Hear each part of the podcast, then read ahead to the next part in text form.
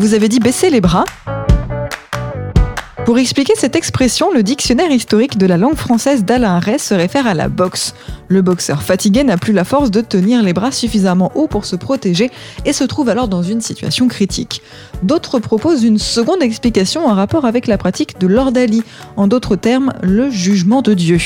Du temps de Charlemagne, ce jugement pouvait se pratiquer ainsi. Les deux accusés étaient attachés à un poteau et devaient tenir les bras horizontaux sans rien pour les soutenir. Le premier à baisser les bras était considéré comme coupable. Une troisième explication remonte à Moïse dans l'Exode chapitre 17 versets 11 et 12. Il advint que lorsque Moïse élevait sa main, Israël était le plus fort, mais quand il reposait sa main, Amalek était le plus fort. Les mains de Moïse devinrent lourdes, alors ils prirent une pierre et la placèrent sous lui. Il s'assit sur elle, cependant qu'Aaron et Our soutenaient ses mains, l'un d'un côté, l'autre de l'autre, en sorte que ses mains furent fermes jusqu'au coucher du soleil. Baisser les bras est ici directement relié à la défaite, mais est-il vraiment besoin d'aller chercher si loin l'origine d'une expression qui va un peu de soi?